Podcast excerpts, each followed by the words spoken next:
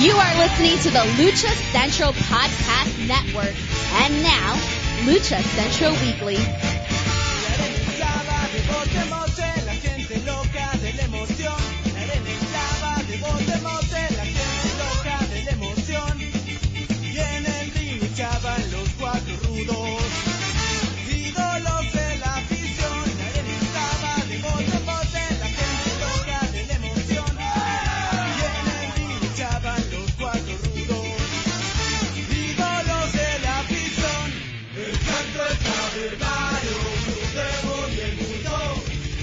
Been working this week, so you know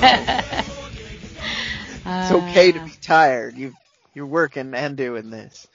yes. Ooh, speaking of work, welcome to another edition of the Lucha Central Weekly Podcast. This is the podcast that lets you know all of the latest happening in the world of Lucha Libre. Each week our team discusses news and events from this past week as well as preview the week ahead covering Mexico-based promotions and top independents, along with luchador-related news from throughout the United States. The Lucha Central Weekly Podcast is part of the Lucha Central Podcast Network on luchacentral.com. This podcast and others from the network are also available on all major podcast platforms, including Spotify, iTunes, Google Play, iHeart, Podbay, and Spreaker. And we have just recently been added to the Chairshot Radio Network, so you can also find this on the thechairshot.com. I'm Miranda Morales, one of the co-hosts of the Lucha Central Weekly podcast, and let me bring in my two team members. Introducing first, he is the dashing one, Mr. Dusty Murphy. Dusty, how's it going today? Uh, it's going great. How's it going for you, Miranda? I'm doing very, very well. As uh, you know, anyone who catched the beginning of the show noted, uh, not enough five-hour energy drinks in the world apparently right now to help me out. Uh, and I've been trying, so um, you know, we'll we'll see how this show goes for me tonight. Uh, but we can't do this show without the third member of this trio team, and that's who? Who? Who? Who? It is the one and only Brendan Barr. That's who. Oh man, you totally could do it without me, but I appreciate you trying to pretend like you couldn't. No, this is a team effort. This is our trios. This Absolutely. is our our team. So I'm so happy as always that we get to do this together. Speaking of stuff that we did together, we watched Expo Lucha this past Saturday. Heck yeah, Um, we did. Did the the whole shebang, and Oh. we did a wrap up of Expo Lucha on Saturday as well. You can find that on uh, Lucha Central's YouTube page. Um, in that, we kind of did a wrap up with a summary of a lot of topics that were talked about, including the interviews, some of the fun segments, um, and the announcements that were shared. But there were a few things that we didn't have time to mention that we wanted to take today to talk about, especially at the opening of this show. So I'm going to hand it off to Brendan um, and Dusty to mention just a few things about Expo Lucha that we didn't get to talk about during the wrap up. Well, we skipped the whole first segment there, which was the what the heck is NFT. Uh, Yes. Yeah. Yeah, the Yeah. non-fungible tokens. I, uh, I I felt really bad about it because the the the uh, interviewee was immediately on YouTube. He had watched the wrap up and he commented right away. So we apologize profusely. We weren't overlooking you. It was a long day. Um, I was very interested by the whole concept of I thought it was non-fungible so tokens. cool, Yeah. And then I went and looked at the news stories on it. This is a, becoming a big deal in technology and it's kind of 100%. It's kind of divisive. Some people are calling it a pyramid scheme, uh, but other people are saying this is the future of uh, of artist empowerment because of like things they talked about there, where an artist can put this and non. Say what is what what does NFT stand for again, Dusty? I'm sorry. I think it's non-fungible token. Okay. Uh, so they can put that the, this mark on something, and they can, if they set it up the way from what they were saying during this interview, they set it up, the the the artist can get royalties for every time that changes hands. So even if like um, a Russian bot buys this thing to try and sell it for millions of dollars, the artist can turn around can still get a payoff when that Russian bot sells it later. So I mean, you know, it's it's a So very cool. interesting concept. Yeah. Uh, and Masked Republic is trying to get in on this. That was part of the reason this was on Oh, our uh, on on the Expo Lucha is they will be having a series of of art and posters and other um, uh, possibly even comic books. I don't. I mean, he didn't say that out loud, but I I, I caught some hints there. Yeah, I did too. and uh, and uh, so they they're hopping onto this NFT uh, train. I'm not going to call it a bandwagon. I think it's a train moving at full speed at this point. And uh, uh, they want they wanted to to get people in on the ground floor. So I believe you can still go to Masked Republic's web pages and find the link and and uh, sign up for the email releases and they will let you know when stuff is happening. They're going to give a few freebies away. Uh, well, at least one in the first 48 hours after Masked Republic goes live. There'll be a poster that anybody who pre-signed up can will get for free. So there's your reason to sign up ahead of time. Very cool. that is awesome. Yes, and we'll be getting more into the matches that we saw uh, a little bit later on. Um, but there's a great article on LuchaCentral.com that gives a wrap up uh, as well of all of the things that were covered um, during Expo Lucha. So go to LuchaCentral.com, um, and of course check out our wrap up video. Um, it- we did cover a, a lot of stuff um, as far as our thoughts and views of things that that you know stuck out to us and and captured our attention. Um, but Expo Lucha for the Love of Lucha was a a really great expo. Um, a lot of fun with some fantastic interviews. Um, really cool matches, a great blend of, you know, true independence and kind of big time matches. Mhm. Uh, um, the panels were great as well, um, and just so so much more. So you can watch the full Expo Lucha on uh, Lucha Central's YouTube page, um, and you can fast forward, rewind, go forward, backwards throughout the whole thing, um, including the Ring of Love uh, game show, go. which I hosted. That's my favorite part. Yes, yes. I wasn't going to let you off. It's, you were going to try and transfer. I'm going to be like, no, we're talking about you doing the Ring of Love. yes, yes, no. That I, I was your uh, game show hostess with the mostest as I helped uh, Lucha Libre fan Lizzie help find her love within three uh, luchador bachelors, um, which included Black Taurus, Mr. Iguana, and Bad Dude Tito. So it, it's a great segment. You can watch it uh, online at uh, the Lucha Central YouTube page. You can see who ended up winning Lizzie's heart. And uh, an announcement from Kevin Kleinrock as well um, is that the date was originally scheduled to be a virtual date. However, looks like plans are still a go for a live Expo Lucha in Philadelphia this June. So the plan is now to have that date be in person in June. So, uh, Yeah. yeah, check out expolucha.com for information about the next Expo Lucha that is scheduled for June 10th and 11th in Philadelphia, Pennsylvania. At the historic arena too. Yeah. It's gonna, Yeah. yeah.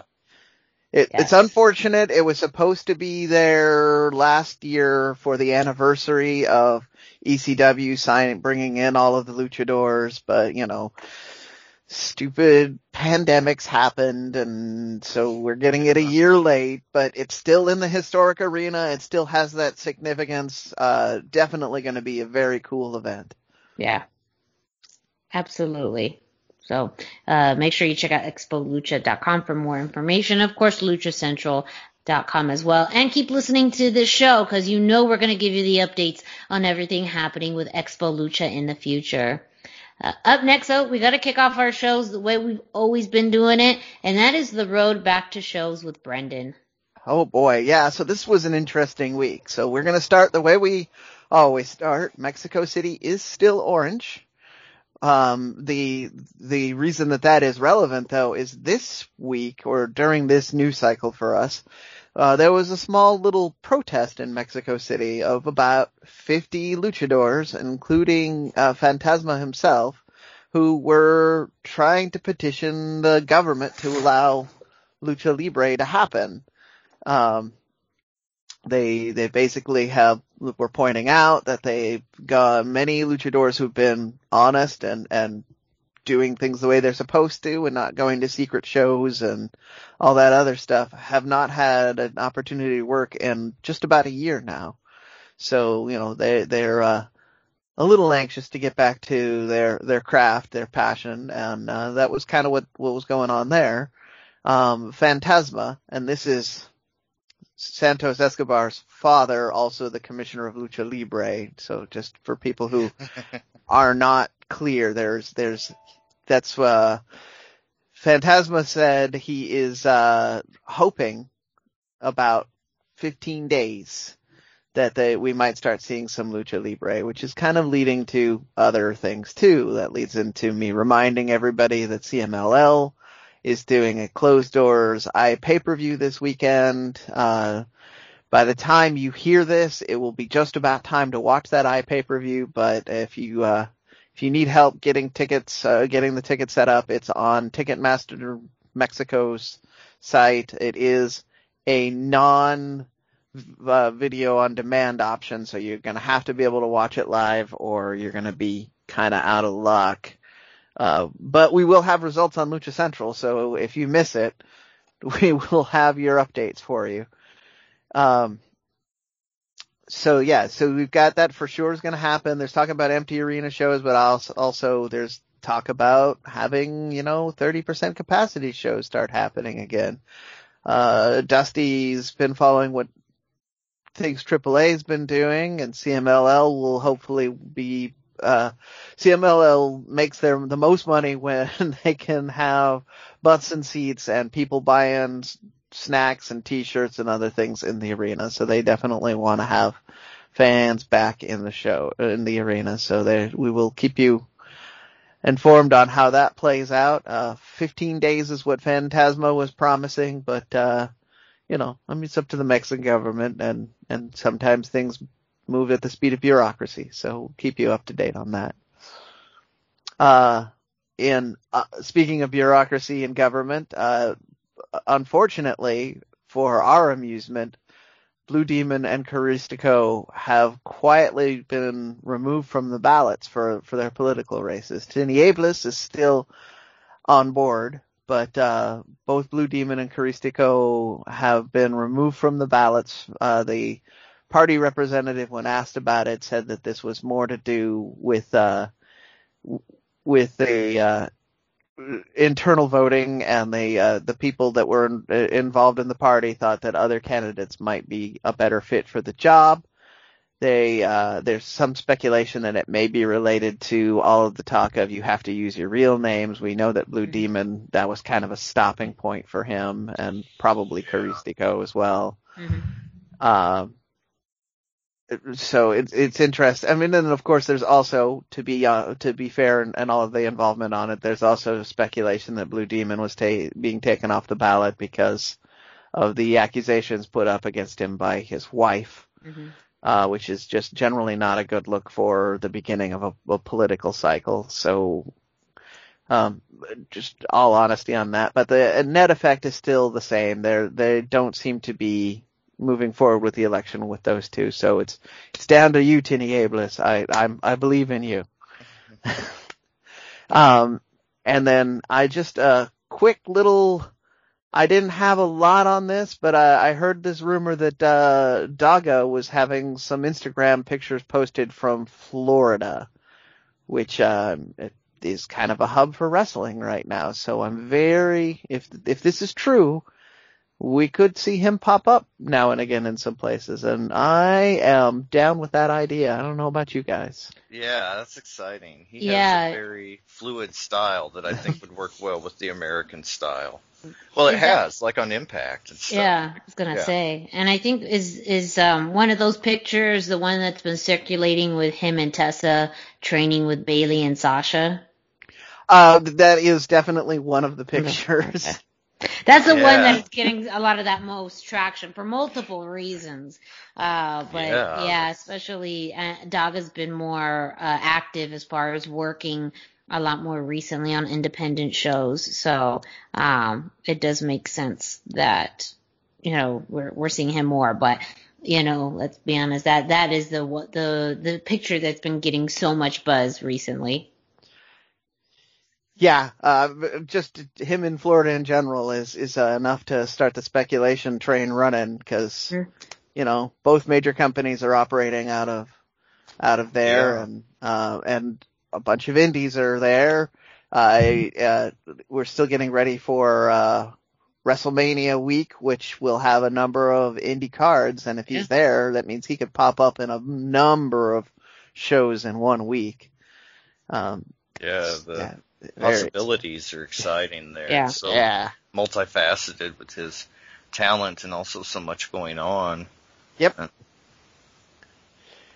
it'll be It- it- interesting to see if he and Tessa are a package deal or if it's just him or I think that'll be interesting for his trajectory going forward as well.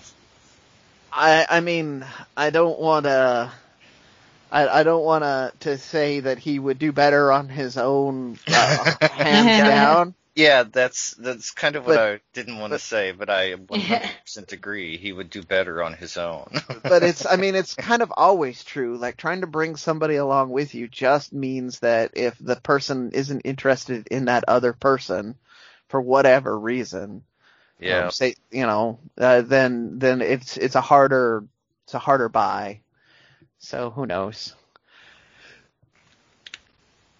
Uh, I, I yeah I I think uh, I think it would be a fine deal. I think a lot of people could do a lot of good things with Tessa as well, but uh, definitely I think if uh, if if it came push came to shove, the the, the just one of them, I think Daga should be okay with with saying sorry, but uh, this is my career I got to worry about here.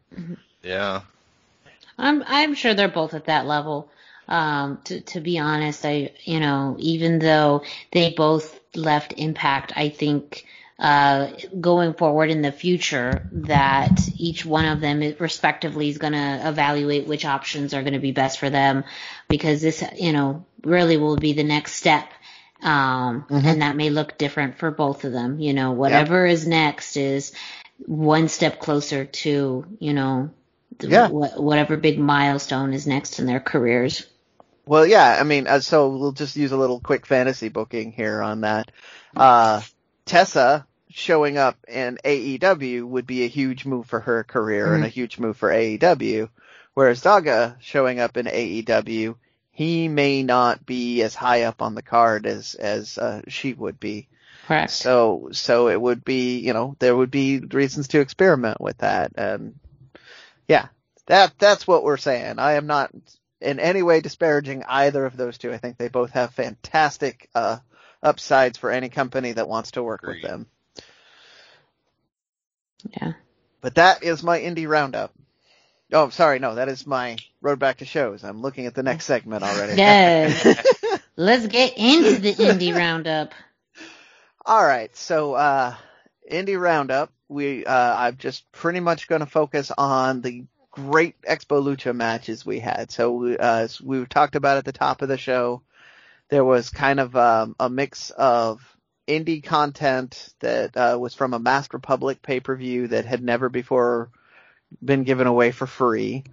And uh, and then there was brand new, never before seen Lucha Time content. Uh, I'm just going to go over this. Uh, some people may have been wondering why I keep doing recaps of Lucha Time, so I'm going to do give you the whole the whole pitch here. Lucha Time is a indie promotion operating out of Monterrey. They are um, the, which is which is the north. What we've talked about with uh, Jerry Villagrana before about how there's they have their own kind of wrestling culture. They've produced a number of of uh, lucha legends in that general region, and uh, they're kind of using that tradition to bring in students for sure. Um, and uh, and they are looking at uh, sometime in 2021 to start a small cycle of matches here in the United States and Kevin hasn't given me a lot of details on it yet, but there's something brewing with the Masked Republic. Like he's uh he's dropped that hint before. He said a couple of times that he's going to get stuff and then we got these exclusive matches out of them for this. So definitely one of the reasons why I've been watching their product and keeping an eye on them is because I'm kind of waiting to see what big things pop out of this. So we got one, two, three, four different matches out of Lucha Time. Uh, we had a six man match with King Rex, uh, Ray Leon and Mr. Puma versus Kratos, Dragon King, and Alex Black.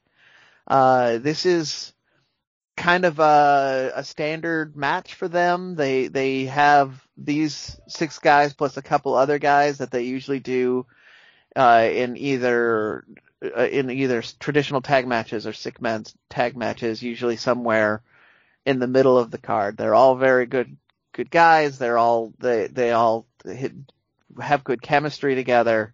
So I felt like they were really trying to put a good foot forward by giving you these six guys in a good like 10 minutes worth of action. Um, I think this might have been your guys' first time to see this. Do you have any uh, of, of matches that popped into your head where any of the wrestlers did they stand out or doesn't Uh, have to be this match? I'm just Lucha Time had the mummy, right? Yeah, Yes. the mummy. Yes. They had whoever was it, the T Rex, the dinosaur. Yeah. I kind of was like, this is the Wish version of Luchasaurus. Um, was a little he was a little like the wish version of Luchasaurus. yeah. Uh, yeah, you had, uh, I believe that was Dragon King that was, that came out. Yeah. Yeah. Um, The tree. yeah, it, yeah. in the trios match. And then the, the mummy was in a match with Hijo de Dos Caras. So this is, yeah. um, Alberto's brother. Alberto's brother. He's the, uh, he, he's, he's kind of the, the invading bad guy in the promotion. So that match with him and the mummy was like him, uh, kind of being like an, the outsiders for those that are looking back to the old WCW days. Kind of that, kind of that sort of gimmick was going on. Um, and, uh, I'm gonna. There's one other match that I thought that I really liked. There was uh Promo, Prometeo and Baby Extreme, and Baby Extreme is one that Jerry said is somebody to keep an eye on, somebody that I've been uh, seeing big things from. Kevin said this is a, a big one. So if you guys watch one of the Lucha Time matches and it's not the Mummy, um, it- it's it probably should be this baby extreme match. He's a, he's a hot up and comer, and I think he's going to be one of the next big talents that comes out of Monterrey. And then the one match we haven't talked about yet is uh, we had Origin, Toxin, Epidemus, and Fulgore in a four-way match, which again is just kind of a big chaotic match. So uh, Lucha Time has has like a couple of different flavors that they do. They have got uh, heavy brawling, some heavy brawling guys. They've got these young high flyers. And that's what you were getting kind of out of that four way is Origin, Toxin, Epidemus, and Fulgore are all guys that will find any excuse to jump, to jump to the top turnbuckle and throw themselves at somebody and hopefully they hit somebody. But because you're watching young guys that are not always, uh, not always, uh, as, as safety conscious as the veterans is how I'm going to put this. Sometimes they will miss, and that was you got a little hint of that in this match too. That there were some s- splashes and and over the top rope moves that uh, just went straight to the canvas on the outside. But um, yeah, so that was we got the we got four really good matches out of Lucha Time. And then we had a couple, a couple more matches off of this Masked Republic card, and we all talked about this there was uh there was one standout which was the main event uh LA Park Dr. Wagner What's the easiest choice you can make? Window instead of middle seat? Picking a vendor who sends a great gift basket? Outsourcing business tasks you hate? What about selling with Shopify? Whether you're selling a little or a lot, Shopify helps you do your thing, however you cha-ching. Shopify is the global commerce platform that helps you sell at every stage of your business. From the launch your online shop stage to the first real life store stage, all the way to the did we just hit a million orders stage? Shopify's there to help you grow. Whether you're selling scented soap or offering outdoor outfits, Shopify helps you sell. Wherever and whatever you're selling, Shopify's got you covered. Sign up for a $1 per month trial period at shopify.com slash try. Go to shopify.com slash try now to grow your business, no matter what stage you're in. Shopify.com slash try. I'm, I'm gonna let you guys chime in on that one real quick. I, I mean, that was a, a uh, just a fun match to watch and being able to see those two legends in the ring with that dynamic. I know, uh, um, Dr. Wagner's uh, ma- a mask was very much in play um, with that. That was something that was like, Yes. you know, trying to get pulled off, which I think you had mentioned. Uh, Brendan had alluded to a mask versus mask match that like at one point seemed like it was going to be planned, but also didn't look like it was ever going to happen. Um, so that Yeah. made sense after you told me that. Like that's that's why Yeah. there was so much of that mask uh, play in in the match. Yeah, both sides. Wagner was trying to take uh, Park's mask off too, Yeah. and they were yeah, they definitely were building. They still say they want to do a mask versus hair match. That'd But, be uh, cool. It, it has they have to be in the same place at the same time for longer than, than a cup of coffee for that to happen. But it would be very cool. Uh, as as people who are fans of these wrestlers might figure, this was mostly a, a brawl, and as Yes. Miranda mentioned, there was a lot of uh, spots around the mask. I believe. Uh, I believe at least one of them the mask came off, but there was not a foul called to to end the match. It's a little more. This uh, American ref is a little more forgiving of uh, taking off masks than they they might be in in Mexico. Fun match. Um, another one that was fun for me was was uh, the Matt Cross when he was the Spartan Matt Cross against Cassandro. So you Yeah. had you had this kind of very interesting Yes. storytelling going on with uh, this hyper masculine Matt Cross character and Cassandro and everything that Cassandro brings to the table. And uh, you, I, I, you were thinking like like they talked about in the Cassandro interview, or at least I was. Okay, this is going to be the thing where Cassandro is going to use speed and, and technical ability to to get an advantage on that. But no, Yeah. uh, uh, Cassandro did a lot of uh, just going toe to toe with Mhm. with Matt Cross, and and that really worked for for getting pulling you into the match a lot It did, more. Yeah. Absolutely. hmm He made it look effortless. Yes. I mean, Yes. Cassandro is a fantastic wrestler and worker. Like just the the crispness and the the fluid fluidity of his work is so impressive when you see him in a setting like this. Well, and it's great that they had this match in particular shown because it goes into the interview he did with Denise Salcedo, and she specifically asked him about his training and background and how he really changed the perception of exoticals. Where you know, uh, Cassandro mentioned that when he was growing up and training, he was trained to be a wrestler. And the exotical character and persona just came more from his own personality, but that he made it a point too to not just go in the ring and be flamboyant, but actually work. And I feel like that in is very, very clear in this match and what makes him stand out. And even just changing the way that people view exoticals and how they even train is you know, being able to be very technical and uh, a great work rate in in their performances in the in the ring. So I felt like this match in particular was great to showcase what they talked about in his interview. Uh, Yeah. I think this was later Yeah. on. Well, it was the interview was right after that match. okay, So, yeah. yeah.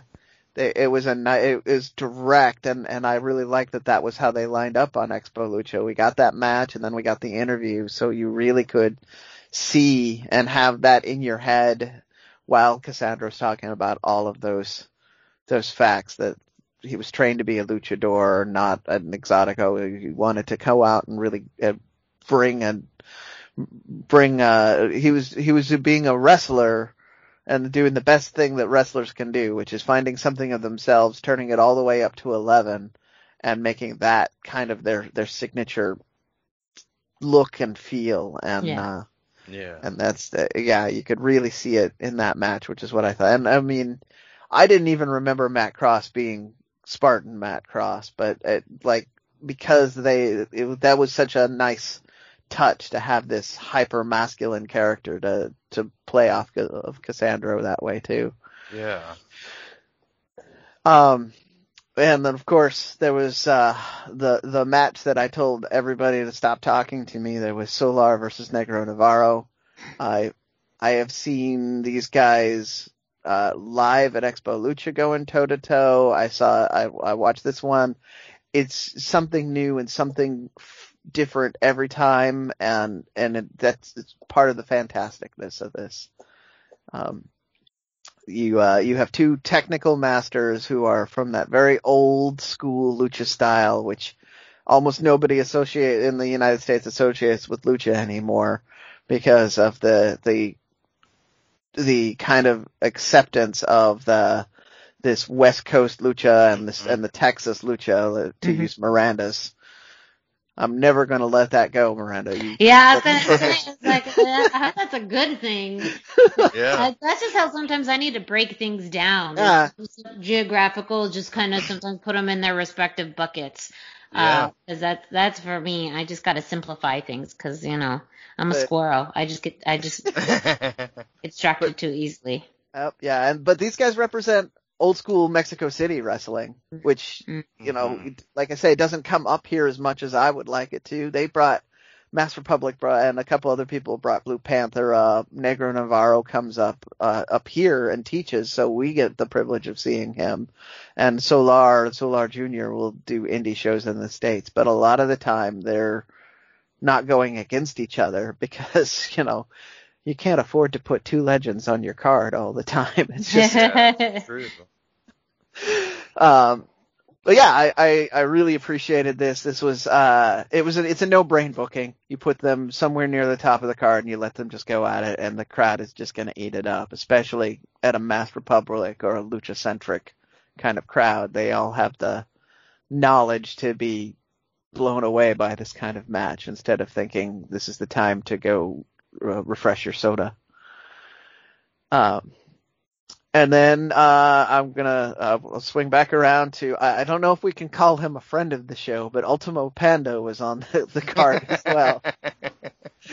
Uh, we kind of frenemy of the show, maybe. yes, friend of we kind of spent a lot of time trash talking Ultimo Panda at this point. Um, but Ultimo Panda and Latino Dragon were in a match against Hallowicked Frightmare.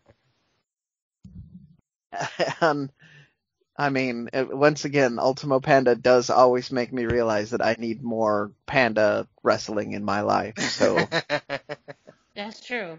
You, you never know how much Yeah. uh, you need until you get it and you realize you want more. yeah, like I mean, uh, always. Uh, so at Expo Lucha, a lot of the time that uh, Ultimo Panda was in the ring, he, he was doing a couple of his fun spots. He was, you know, kind of he was hugging kids and and generally being. But this was this was a physical contest. They were in there really both both teams were really fighting to win in this. There wasn't a lot of panda silliness, but there's still panda awesomeness.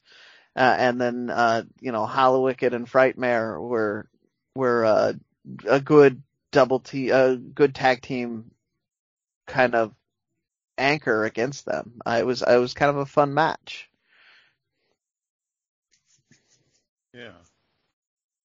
Any match with Ultimo Panda is a lot of fun. Very true. I, I don't mean to make it sound like a surprise, just, uh, Uh, yeah, and- and uh, and then you have your your super indie, uh, but still kind of lucha match that uh, uh, most people who don't wa- watch a lot of lucha will probably watch this one and enjoy it, which was Orange Cassidy, Chuck Taylor, and I'm gonna uh, Papadon, I believe is is Mhm. uh yeah, and then uh against Green Ant, Ophidian, and uh Amasis. So like that's uh there there was a period of time on the indies where you couldn't have have an indie card without at at least one of these guys on your card. It's true. And then once uh we we Green Ant lost the mask gimmick and and uh, did some other things. I heard a rumor that Green Ant and, and Tracy Williams have never been in the same room at the same time. uh, you know, you you still have that. You still have a lot of that, and um, uh, so so this for me was less of a match for me because it wasn't a super lucha match but uh, it it still was a very fun indie match that uh, has several masked gimmicks and a lot of lucha style spots on there for sure. So it was still a, a really fun match. Um, what did you guys think of this one? I I just agree with a lot of, of what you said. I think it's a lot of fun. It was fun, and it reminded me how much fun Chikara used to be. Like, yeah. you know, it's easy to kind of forget that, but I really loved Chikara and uh, it, it, a lot of people came through there that you see now that are bigger too, which Mhm. kind of reminded me of the whole thing. Like Lince used to be there, and Mhm. uh, you know Cesaro back when he was Claudio, and Yeah, yeah, it was just yeah, just kind of nostalgic for me in that way. yeah, that that's a good word for it. I had a lot of nostalgia watching that. Because Yeah. like, like I said, there was a time where you couldn't not see these guys on indie cards, and that's not a bad thing. But like seeing them all in one match, like, oh yeah, I remember what this this this was like. This is fun. And then uh, you had our more Texas style lucha match is the last one. I mean, so this isn't an order. They uh, you have to make it all the way to the end of the show to get the uh, Solar versus Negro Navarro guys. Um, I just, I mean, the good news is all pre-recorded now, so you can fast forward. But uh, the the last of the indie style matches that we had off that Masked Republic card had uh, BLK Jeez, Ruckus, and Homicide against Bestia, 666, Damian 666, and Sabu. I mean, and if you Hmm. can't, if you can't tell by listening to one half of this card what kind of match this was, Yes. you probably need to, uh, to, to drink a little more caffeine or something because you're not awake. Uh, and, and it, it, it, it was in a lot of ways what you would expect. In some ways it wasn't, it wasn't all the way what you would expect because Mhm. I've, I've seen, you know, I've seen these guys shoving skewers in each other's heads and Sabu has never met a stunt that he wasn't afraid of. Um, but it, it, so it didn't go to, to that level of extreme that you would, you would, uh, immediately think, but I, it didn't need to. It was, you had, you had some really athletic guys on the other side, so they were trying a lot more to, to wrestle, although Homicide is also a brawler and deathmatch guy. But, uh, uh, so it never went, uh, you never went all in on the carnage, but at the same time it was always there and it was a huge part of the match. I don't know. What did you guys think of this one? I agree with what like when you see it on paper, you're like, this is gonna be insane. Um, Yeah. but it didn't get to that level, which I think it it still was a great match. Like I'm, I'm in some ways I'm glad because Yeah, that way, too. you know, when you when when it gets to more of like a level where you can appreciate the wrestling and you still get it without all of you know the the craziness of, of you know what it could be it it kind of surprises you in a good way. So i felt like that was just my overall sense. I was surprised in a good way that it didn't go to that extreme I, I thought the same thing, and I liked how accessible that it kind of made the match for something like Expo Lucha, because you're going to have a lot of people that are turned off by the hardcore deathmatch style, and we Yeah. got some hints of that enough to keep the you know the hardcore fans interested, but we also got a very accessible match that people that are checking out Lucha for the first time or Expo Lucha for the first time won't be turned off by the match either. Yeah. So that was kind of an important and I thought that was a great way to play it. They walked the line just perfectly, in my opinion. Yeah, no, that's an excellent point. That it is, it was a perfect match for, for an Expo Lucha crowd. It was, yeah, a little bit of something for everybody, a little bit of that Texas style. I'm going to keep using that, Miranda. I like it. but, uh, but, but because, uh, it, it was accessible like that, you can, you didn't feel like you had to take the kids out of the room or, you know, I wasn't watching it like I was watching that, uh, Chessman match at Triple Mania where it through one eye, You guys, if you watch the, the our our live reaction feed to that, I literally was watching, not watching half of that match. So, um, which is much better than this. I was able to actually watch this and engage with this whole match. So that's an excellent point, Dusty. Oh, thank you. Uh, so that that's it. I uh, like I said, I'm I only focused on the Expo Lucha matches this time because we had so darn many of them. But as always, uh, if you are an indie promoter, an indie wrestler, uh, you know, a, a lucha fan that has happens to have been at a really cool show, shoot me some links. We'll give you the socials later. I'll watch it. We'll put it on the indie roundup. It, and uh, who knows? Maybe it'll wind up on a on a playlist at some point too, or something. Um, Yeah. We have a we have a Facebook group now, so you can even just post your links in the Facebook group, and I will be Yep. checking that out. Uh, Dusty, do you uh, happen to remember what the name of the Facebook group is? It's the Lucha Central Weekly News. There we go. So Yeah. uh, look, look if you're on Facebook, well, when we'll do this again at the end of the show, but that's a great pay, place to post your links too, if you if you don't want to send it to me for whatever reason. Mhm. Um, Yeah. All you have to do is request to be added to the group, and then one of the administrators will add you, and then there you'll be able to add whatever uh, links. So yeah, videos or posters. Um, and but again, I mean, with that caveat of, of Brendan's, you have to be running a safe show. So Yeah. he True. reserves the True. right to not feature if if you know your uh, event is not following um you know any social distancing guidelines. And the reverse of that's true. I will more likely feature you if you can tell me all the cool safety things you're doing, because I want to see people working, but I want to see them working safely. Yeah. Well, thank you, Brendan, for the road back to shows and the indie roundup. Next off, we're going to kick it off to Denise Salcedo, who brings us this week's Lucha Central Central. Why should you visit thechairshot.com? Thechairshot.com is your home for hard-hitting reviews, news, opinion, and analysis with attitude. Why? Because you're smarter than the average fan.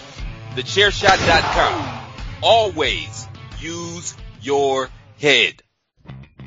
Hey everyone, it's Denise Salcedo here in Lucha Central Central with a reminder of where and when to catch all of the great network content this week. Get the full lineup and listen to all of our shows in the podcast network section of luchacentral.com. On Tuesdays, Masks, Mats, and Mayhem takes you inside the world of Lucha Underground as they take you weekly through the series with the benefit of hindsight and the benefit of special guests from the groundbreaking series. Check out the premiere video stream every Tuesday at 2 p.m. Pacific, 5 p.m. Eastern on the Lucha Central YouTube channel and at luchacentral.com. Then listen to it on your favorite podcast platform every Wednesday. Tuesday nights live, it's Wrestle Boss, where Fabi Chulo talks MMA and pro wrestling with special guests and listener call-ins. Visit WrestleBossLive.com Tuesday nights at 7 p.m. Pacific to listen live or call in with questions or download the show on podcast platforms on Wednesdays. Wednesday nights live on Facebook, it's Spanish show La Mesa de los Margaros, giving you both the news and the cheese made from around the lucha world. Special guests and a whole lot of fun make it one of the most talked about shows in Mexico. Thursdays, it's straight out of the bodega with Papo Esco and PWR promoter Gabriel Ramirez as they have guests from throughout the wrestling world pull up to give an inside look into their careers. From indie standouts to television superstars, each week brings a new name and perspective. On Friday, it's your double dose of Lucha Central Weekly podcast, one in English y el otro en español. Lucha Central Weekly is where you'll find all the top stories of the week, both inside and out of the ring from Mexico and anywhere luchadores are in action across the globe. Be sure to subscribe and follow all your favorite Lucha Central Network series on your favorite podcast platforms, either by their own series name or subscribe to the Lucha Central Podcast Network show pages to get all of the shows in one easy feed. And please consider giving a rating to help more fans find the shows that you love. For now, this is Denise Salcedo signing off from Lucha Central Central. Have a great week. Lucha-Masks.com by Pro Wrestling Revolution, bringing you, in partnership with Masked Republic, the Lucha Brothers, as well as Japanese legend Ultimo Dragon. Go to lucha-masks.com and fight Lucha Strong with masks from your favorite Lucha legends and Pro Wrestling Revolution luchadores.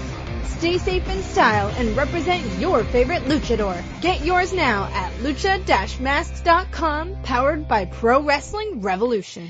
A big thank you to Denise Salcedo who brings us this week's Lucha Central Central, uh, and also just a big congratulations to her on her fantastic interview with Cassandro from this week's Expo Lucha.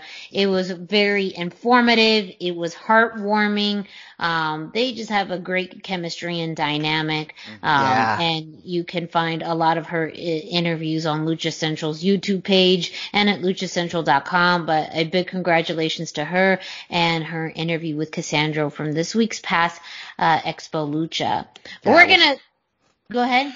Oh, I just wanted to add some praise on there too. It was really great. I said it on our, our roundup. I, I th- thought that was the best mat, one of the best matches of interview and interviewee. Yes. They really made something special happen.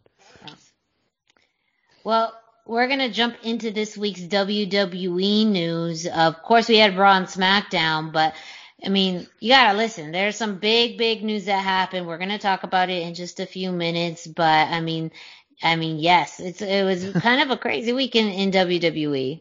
It really was. Uh, first up, it, like strange things, crazy things. SmackDown, we had the Mysterios. First up, we had Rey and Dominic versus the Street Profits in a tag team match for I, not necessarily number one contendership, but at least to be checked out by the SmackDown Tag Team Champions, the Dirty Dogs, Dolph Ziggler and Robert Roode, not Ah. Bobby anymore.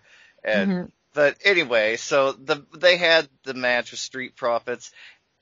This did not connect for me. It was not a great match. It felt a little choppy, and it was somehow missing the live element for me. It felt like it was clips of matches strung together, maybe. It just felt very disjointed for me. And it, it, it was not great. Dominic wins with the surprise roll up. Afterwards, Alpha Academy come out. They, you know, talk some trash, run Rey and Dominic down. Rey and Dominic are able to get the literal drop on them with a couple of suicide dives, and we go to commercial. We come back, and somehow we've got a match between the Mysterios and Alpha Academy. It was made during the commercial. We were not privy to this. It was already going on when we came back. I didn't care for that either. And it was Ah. largely just an excuse for Street Profits and the Dirty Dogs to talk trash at each other in commentary. Then afterwards, they made the Mysterios just kind of look awful, and Alpha Academy picked up the win. But then both Street Profits and Alpha Academy argued with Ziggler and Roode, and the Mysterios vanished from the screen. And like, this was not good. Whoever booked this, whoever wrote this, they should have their nose rubbed in it. Like it was terrible. I mean, Bad like, writing. Bad writing. oh, like they can do so much better and they just refuse for whatever reason they've got the we talk about all time some of the best people in the world and like there is a way to get american or alpha academy rather over without having to kind of make the mysterios look like chumps to do it it really kind of wrecks the momentum and like Dominic was such a hot prospect when he debuted at SummerSlam. Everybody Yeah. was so excited. Now people are like, eh, Dominic, he's not gonna win. You know, I mean, it's just got a weird feel to it and I, I hope they can get his momentum back on track. We'll see what happens coming up, but at this point, I don't even know if we see the Mysterios at WrestleMania. I assume we do because they're gonna want that payday somehow, but I don't think we see them in any significant placement. And then, and Raw, we didn't actually have any lucha relevant action on Raw this week, but Raw superstar Lince Dorado lost his grandfather this week, and he has a GoFundMe to help with the expenses and the travel to send his grandfather back to Puerto Rico. And so if anybody wants to go check that out on his social media, on Instagram, he's Lince underscore Dorado, and on Twitter, he is at Luchador LD. And now in our big news, we have Andrade. He is free at last. Mhm. News continued to evolve at a rapid pace within the Andrade release situation that we reported on last week. The past Sunday, March 21st, former NXT champion Andrade was finally granted his release from WWE after being declined. As we've seen with most top guys from NXT, the main roster just had no idea what to do with Andrade, and he languished in the mid-card purgatory, and then he languished in the Groundhog Day scenario in the tag division on Raw, when he and Zelina were joined by fellow luchador Angel Garza in an endless tandem with Street Profits all summer long that never Yeah. got them the gold. Like it was just not great. And the most obvious reason for this, for WWE at least, is their about face on his release seems to be related to Charlotte. If you're a member of the Lucha Central Weekly News Facebook group, you'll remember that I did some research with the U.S. Trademark Office, and Charlotte and Andrade both trademarked non-WWE names at the same time after a Thanksgiving dinner with Ric Flair and Conrad Thompson in 2019. Yeah. Andrade trademarked La Sombra for American use, and Charlotte trademarked both Ashley Flair and the Queen of Professional Wrestling. So there were mild rumors at the time that they were looking at other options because Andrade wasn't getting any traction in WWE, but nothing ever came of it. But now we have Andrade requesting his release. Charlotte was mysteriously removed from the WrestleMania poster. Rhea Ripley was moved up to Raw three weeks before the pay per view, and Charlotte, in the meantime, had been completely unmotivated on TV. But then, despite an edict that superstars not reveal their COVID status online, Charlotte comes out on social media after Andrade's release is announced and says that she had COVID, and that's why we haven't seen her. That's where she's been. However, internet chatter went wild when she said this. Many people assumed or even accused Charlotte of saying she had COVID to sit out and force WWE's hand, or that the COVID diagnosis was a convenient excuse that they had come up with together, her and WWE, and she had stayed home because of Andrade, but now that it's solved, she's coming back. So, what do you guys think? Charlotte was definitely involved in this, right? Like, I think that this had to be a power play on her part. The timing is just too convenient and too Well- coincidental for me. I mean, it's it's a lot of things. I think it's hard for me to believe that the that the COVID uh, announcement in any way is not authentic. Maybe she felt compelled to say it in order to help combat a lot of the rumors as to why she was gone. I think though, I mean, at the end of the day, Charlotte's staying in WWE. You know, she is a, a staple in the women's division in Mhm. the company. She's you the know, biggest deal they have. yeah, so uh, I think I I don't know if there was additional negotiations that had to happen, and we'll talk about this in a minute as far as where he's going next. But there was also speculation that he he doesn't have a non-complete ca- clause. Yeah, Which means he can- confirmed that. that no he can go- non-complete- non-complete. Yeah, so but there that- is a conflicting report on that too. Uh, yeah, I mean that's still up to that's still you know unsure uh, of with that, but I feel like maybe she had a hand in just kind of being able to help navigate the waters. Um, but I think, and what I mentioned last week is that maybe there was some pressure from WWE. He publicly announced that he had asked for his release, which is not typical. So I feel like there was some pressure that got built up. Um, for somewhere. Maybe it was Charlotte, maybe it was just in other areas to allow him to let to leave. And maybe some of that was agreeing to not maybe work for specific companies or maybe Mhm. saying that he, you know, uh, or or that he was going to limit his options. Who knows? Um, but it, it's definitely something that caught me by surprise. Um, and like you mentioned, Dusty, happened evolved at a very rapid pace after uh, you know things were were first announced. So, I mean, uh, this is just me kind of speculating with no, just the information that Dusty's already had. But I, I, when, uh, they said that the report came out that he didn't have an, a, a compete clause, uh, made me think maybe part of the reason they decided to, they finally decided to let him go was they actually talked to him about what he wants to do. hmm Um, cause if he's, a lot of sense. right? Yeah. Like if he said, no, I'm not going to go to A- AEW, I Yeah. mean, You know, I know everybody and their dog thinks that anybody that leaves AEW, uh, WWE uh, must get an AEW contract, but if he said, no, I'm not doing that, um, and he said, you know, uh, the, the popular choices right now would be, uh, is New Japan is the number, is the front runner. Yes. Yeah. And and uh, if he said I'm just going to do New Japan and then pick up some indie dates in the United States, maybe they're like, okay, that's not a big enough deal for us. Yeah. And um, we'll let that go. So maybe maybe that was part of it too. Is just he what he once they finally started talking to him instead of just taking the hardline stance of no, and maybe they they came around on it. Yeah. It'll be interesting to see where he goes. And another part I thought was interesting was a couple of weeks ago, Thea Trinidad, formerly Zelina Vega, her non-compete ended and we kind of thought we'd see her somewhere. She kind of implied we were going to see her somewhere and then we didn't see her. And mm-hmm. so I'm hoping or kind of wondering, you know, if she knew that he was asking for his release and she's waiting for him.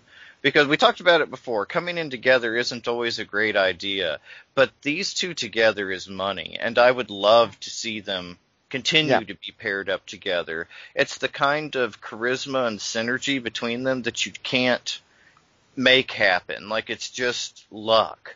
And they are so good together, and she is so formidable as both a manager and a wrestler that you take her seriously. And they could go with anybody. I mean, like so many opportunities once you get Thea Trinidad in the mix. So it'll be really exciting to see where this goes too. I think that's why we haven't seen her anywhere yet or an announcement yet was that she was waiting for him. And at least it seems to be the case, hopefully. Yeah. And I Mhm. definitely think where we see him end up is Ring of Honor. That's where his family is. Yep. Uh, you know, the Mhm. La Faction Ingobernable. I, I, it, everybody, like you mentioned, everybody would love to see him in AEW. I just don't see the likelihood of that happening. Correct. No, Yeah. and Especially comparatively. And uh, I mean, so to add, the reason why a lot of people think that New Japan is a is a big choice is he's had success working there. They worked well with him there before. He did like it there, and he would be free to do dates with Ring of Honor if he did had signed a contract with New Japan. So there is um, lots of upside to to that. Or he could go the other way and sign with Ring of Honor and do dates with New Japan because they Mhm. have a working relationship. Yeah. So. Yes. Uh, New Japan has always seen the value in Andrade slash La Sombra, and so I think that's probably the most Yeah. likely scenario. And I also think that with his appearance on CMLL Informa last year, that we could see him, you know, maybe make a couple of courtesy appearances down there. That is another strong rumor I heard is that before he signs anywhere, he's going to go back to Mexico, do kind of a couple of stops. Um, Cubs fan over on Lucha Blog had a, a very valid point on that though. It's kind of a waste for him to do that until they can have fans in the arenas. That's Mhm. true because Yeah. he would be So- Yeah. a, a stadium packer. You know, I mean, like people would be so excited to see him back. It's Yeah. hard to remember because somehow he stayed kind of under the radar of American fans back then. But La Sombra was a big deal in Mexico City, like Mhm. big, big deal. And so it would be really exciting to see him go back. But like you say, it would be kind of disappointing if there wasn't a crowd there for the reception. Yeah. Very true. Well, we are just gonna have to wait and see what happens with Andrade. You gotta just keep listening to the Lucha Central Weekly podcast because we are gonna keep our eyes out and open as to where Andrade La Sombra, however he's going to address himself, uh, where he lands next. Uh, but speaking of next, we have this week in AEW. Oh, right. we did we did a little bit of a switch up and I forgot that I was running AEW this week. Um so AEW started the week with Dark Elevation. Uh it it is again kind of a new show, but we did have a big match with Danny Limelight and Baron Black as that kind of Dusty likes to call them, our highlight or feature matches of this uh, Danny Limelight Uh, and uh, so Baron Black is surprisingly well versed in the lucha style. I don't know where he trained that, but he uh, he was an excellent. Uh, I'm going to use a, a term here. He was an excellent base for Danny Yes. Limelight's Yeah. high flying. Uh, and, uh, and they, there was a good pace to this match. Uh, this was the main event, by the way. Danny Limelight is in the main event on Elevation, so like, kind of a big deal. be. Yeah. Um, yeah, I, I just, all in all, I thought this was a, a great match. It was a good, good, uh, good use of both of these wrestlers. I'm, I'm, uh, more high on Baron Black than, than I was going into this match, and I don't think I could possibly be more high on Danny Limelight right now. Yeah.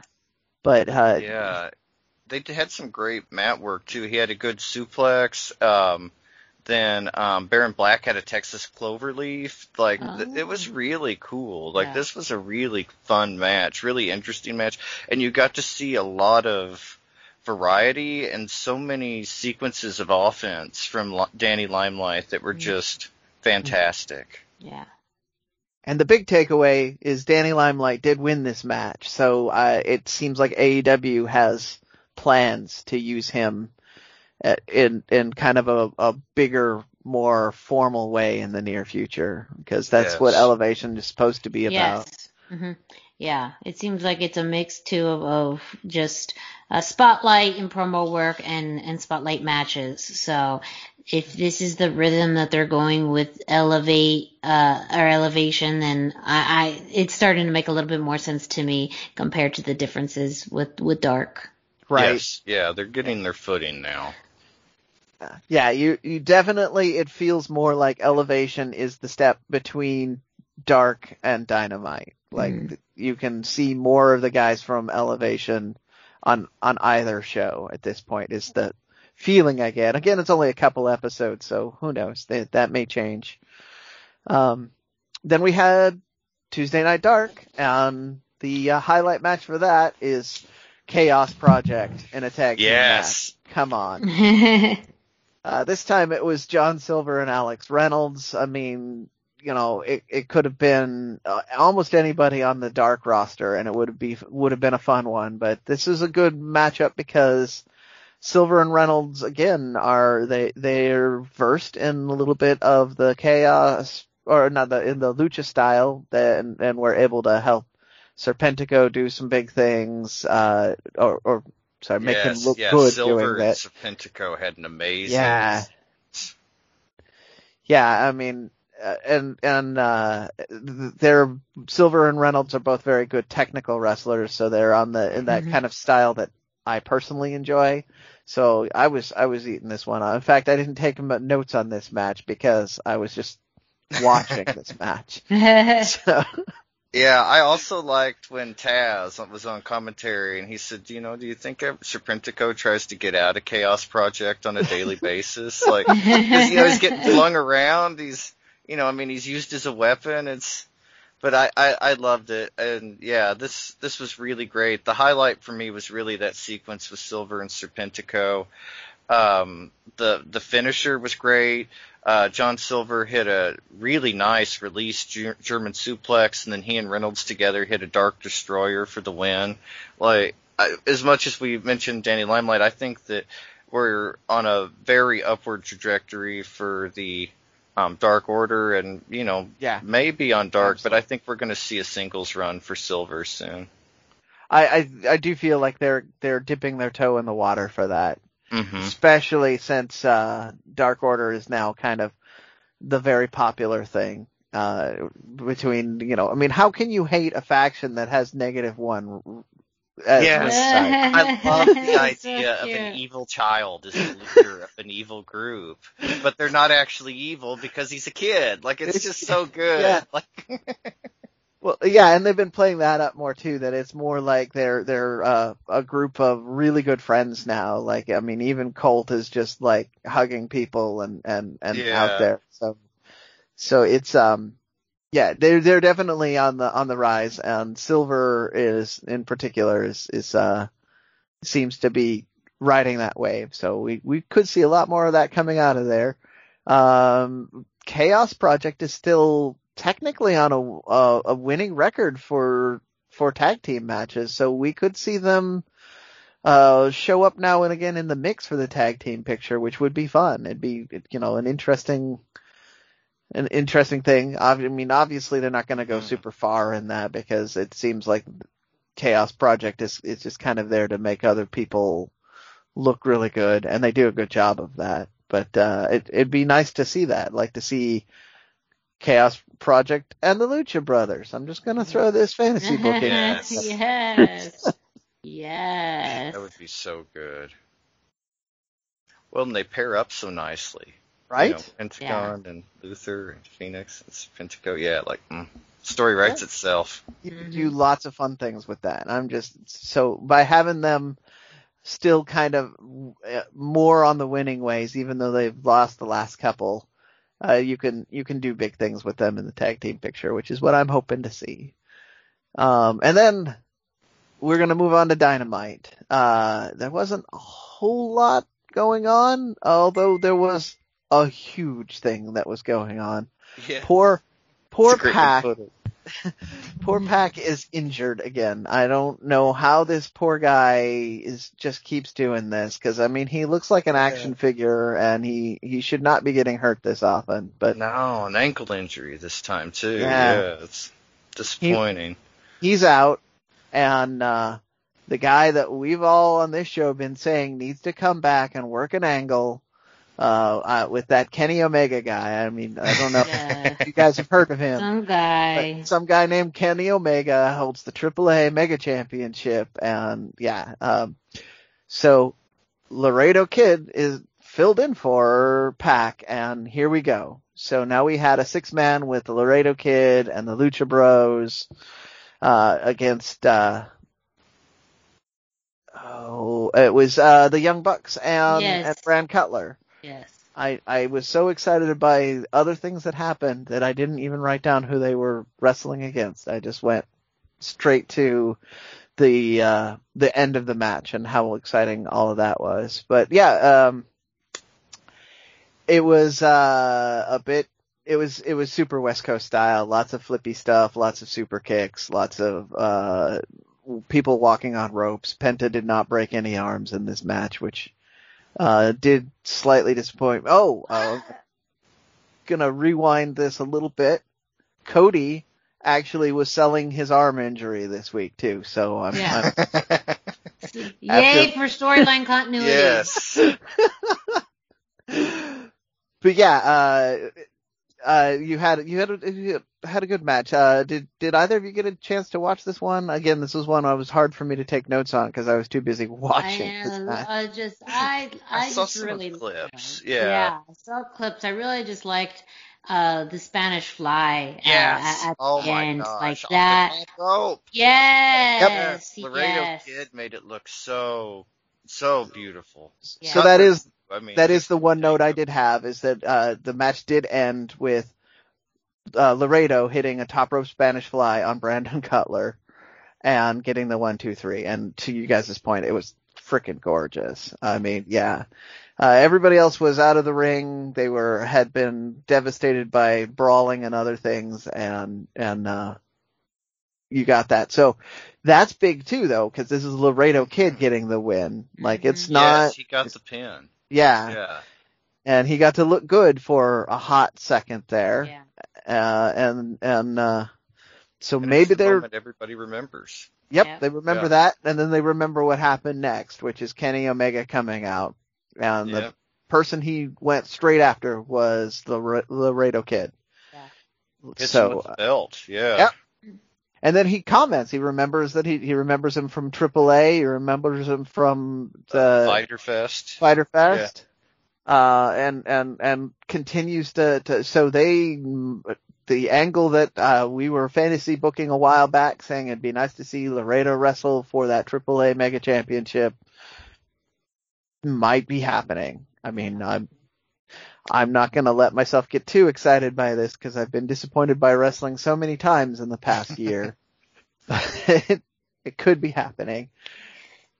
And then uh after Kenny Omega said some things, I mean they were mean things, so I barely was listening. The Lucha Bros beat him up and chased him away. So Oh, some amazing Yeah. super kicks, double super kicks. Yes. Double- I yeah, mean, they kicked the shit out of Kenny Omega. it really did. And uh, what I loved about it was they kicked Kenny Omega so hard that Don Callis looked like he fell over.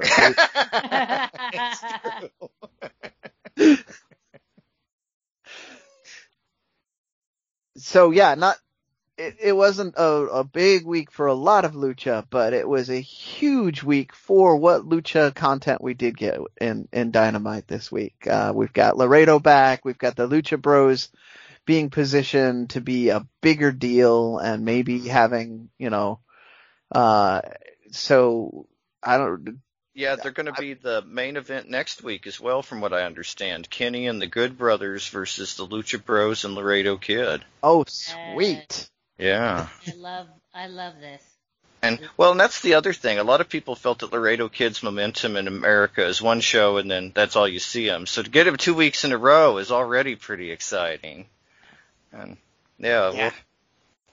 we'll we'll report on that next week too. But yeah, it's already going to be a highlight match. Well, results from AEW and WWE are available on luchacentral.com. So make sure if you missed any of that, you go to the website and you'll get your results. Um, and as Brendan mentioned, not a lot of lucha content on AEW this week, um, but what we got was pretty impactful. A company that has lots of lucha content happening on a big show is Ring of Honor. Oh yeah. So first off, uh, before we talk about the big show that's coming up this weekend, uh, probably by the time you're hearing this, actually, we're gonna talk about this week's show, which was setting it up. So we started off with uh, Rey Horus in a match against Eli Isom, which they put over and over again, could have huge implications on the TV title division. Uh, this was uh, Eli Isom's first return since the pre-COVID era. And so I kind of had a bad feeling that it wasn't going to be Rey's night because they kept Yeah. talking about that. But it, and he did in fact get the win. But as you can imagine, because ROH loves good competitive matches, you got a lot, you got a good 10 minutes of action and Eli Isom is a good matchup for Rey Horus. This was uh, very fast, lots of high flying, lots of athletic moves, lots of uh rewinding because I blinked and I missed something. I mean, Yes. yeah. Uh, the TV title division looks to be in, in really good hands. There seems to be a lot of up and coming young talent in ROH's TV title division, and they, they reminded people again that you can only be a challenger in one singles division in ROH, and as many of the tags as you can find partners for. So, uh, so you had they, so these guys are firmly in that in the same division as uh, uh, Dragon Lee from LFI and and Kenny King from LFI. So you've got right. I mean, we've just there's there's four huge names right there. I can't even tell you who else is in the division right now uh, off the top of my head, but uh, right there you've got a solid showing. So I was super excited by that match and thinking about all the possibilities that were going to happen. But also you had this massive main event. You had an eight man tag match with LFI and the foundation and it's pretty much everything you would expect it to be. You had the foundation trying to, to, uh, keep calm and do a respectable wrestling match in the middle of the ring. And you had LFI at every available opportunity, uh, insulting them, uh, or, or breaking the rules or flagrantly breaking the rules. And I mean, just madness. And, and I was there for it. Like this, this was meant to hype up the, the big event that we were alluding to, the anniversary show Yes. and and it did that in in a big way because the that's what's going to happen at the anniversary show is going to be another showdown between LFI and the foundation. Um, I mean, yeah, if you this is this is my one show that I'm I'm saying you need to watch this week. This ROH episode was amazing. Uh, so is on the on the anniversary show there is little bit of card subject to change, unfortunately. Um, it is, uh, as I said off the air, it, it, was a tiny bit disappointing because it kind of, uh, it, it's not the best fit for what happened. Dragon Lee, uh, is out and, and therefore they're gonna, they're, they are scrambling around, but LFI is putting Kenny King in his place in the TV title defense and then uh, Bestia del Ring will be in his place in the tag team title defense. And they're still going to be going against the Foundation. It'll be Hot Sauce Tracy Williams going for the TV title. So there's a fifth great guy in that division. Uh, and, and then, uh, Tracy Williams and, uh, uh, Rhett Titus will be challenging for the tag team against, uh, now it'll be Kenny King and Bestia del Ring. So it, still lots of great matches uh, are going to happen. They've announced already also that the six man tag belts that uh, MexiSquad are going for are going to be in the first hour of the show, which will be free. So if you're really broke and your pockets are really tight, you can still see a great lucha match for free at the beginning of the show with uh, MexiSquad going for the six man title matches against uh, Shane Taylor's Shane Taylor Promotions. Promotions. I wanted to say incorporated and I, I knew that was wrong. So, um, so that's, that's the, the, the, ROH excitement. The, Miranda, do you remember the, the date and time for the? Yes. Uh, the 19th anniversary show is actually going to be tomorrow. So that is Friday, uh, March 26th.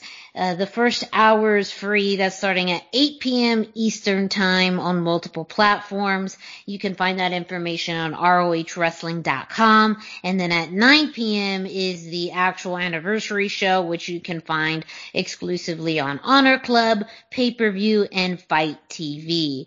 Um, and yeah, the card is, is truly, truly stacked. Um, I'm also looking forward to this. I mean, we speculated even earlier. I'm sure there's going to be some buzz around, not just from the matches already, but who may show up. Um, oh, and, yeah.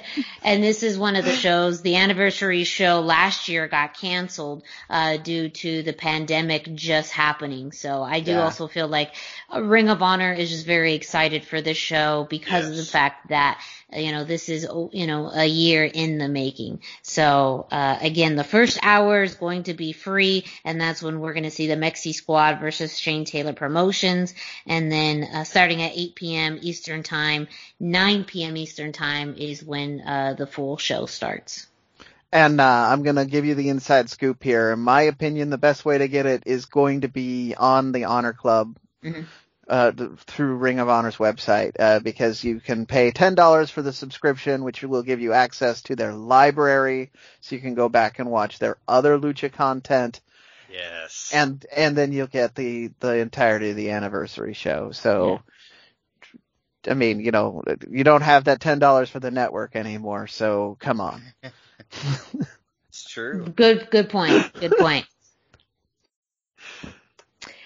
Uh, up next uh, is, our Masked Republic uh, spot, and we talked a little bit more. We we already kind of plugged Expo Lucha already, um, but also to let fans know that um, Expo Lucha does have some exclusive merchandise available for one week only, um, all in uh, the tone of you know, for the love of lucha with that logo, which is super, super cool. Um, and that's available at prowrestlingtees.com. So it's only available for just one week. So that means by the time you may be listening to this episode that, uh, that time frame is dwindling down. So make sure you go to prowrestlingtees.com for Expo Lucha content, um, especially just the, just those exclusive, uh, t-shirts. They have mugs, stickers, um, and a cool sweater as well um, with that logo.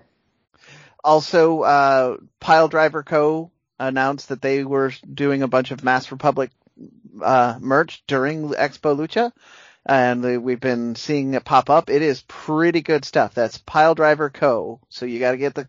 Otherwise, there's another company that is just uh, Pile Driver, which is a Japanese company. So you don't want, I mean, you do want that, but you also want this Pile Driver Co. Uh, they they've got a bunch of T-shirt designs that they they announced during Expo Lucha on social media. Uh, you can Masked Republic social media has that for you if you you need help finding it. Uh, it's um, it's pretty good looking stuff. And then also today, I don't know, did you see this, Dusty? They released some images from the for some more action figures. No, I didn't. Um, I might be confusing things. Yeah, I might be confusing things, but I thought I saw some new boss fight action figure pictures going up today. Um, I, you know, they E- released the Hijo del Perro Aguayo a few days ago, so I, I wouldn't be surprised. there we go. Yeah, I hope to see all of them. Yeah, the the Perro figure is going to be amazing. Like they have the side and back views, and the uh, it looks exactly like him. I mean, it's uncanny. I mean, it's That's so good. incredible. Yeah. So good. Yeah, if you can't tell, we we're excited about our toys here. We're not sorry about it. Not at all. Great. And that information can also be found at luchacentral.com.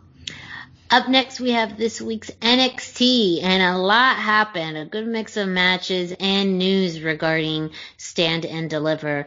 Uh, we started off the show with Ra- Raquel Gonzalez and Dakota Kai versus Zoey Stark and Io Shirai. Uh, this came about after several weeks. Um, really, last week we had Dakota Kai versus Zoey Stark, um, in which Dakota Kai won that match they were about to confront Zoey Stark when Io Shirai came out, um, not necessarily to defend Zoey Stark, but to you know, confront Raquel Gonzalez. But we've already seen Io Shirai and Zoey Stark in a match themselves two weeks ago, so they already have a good rapport, good sense of good sportsmanship.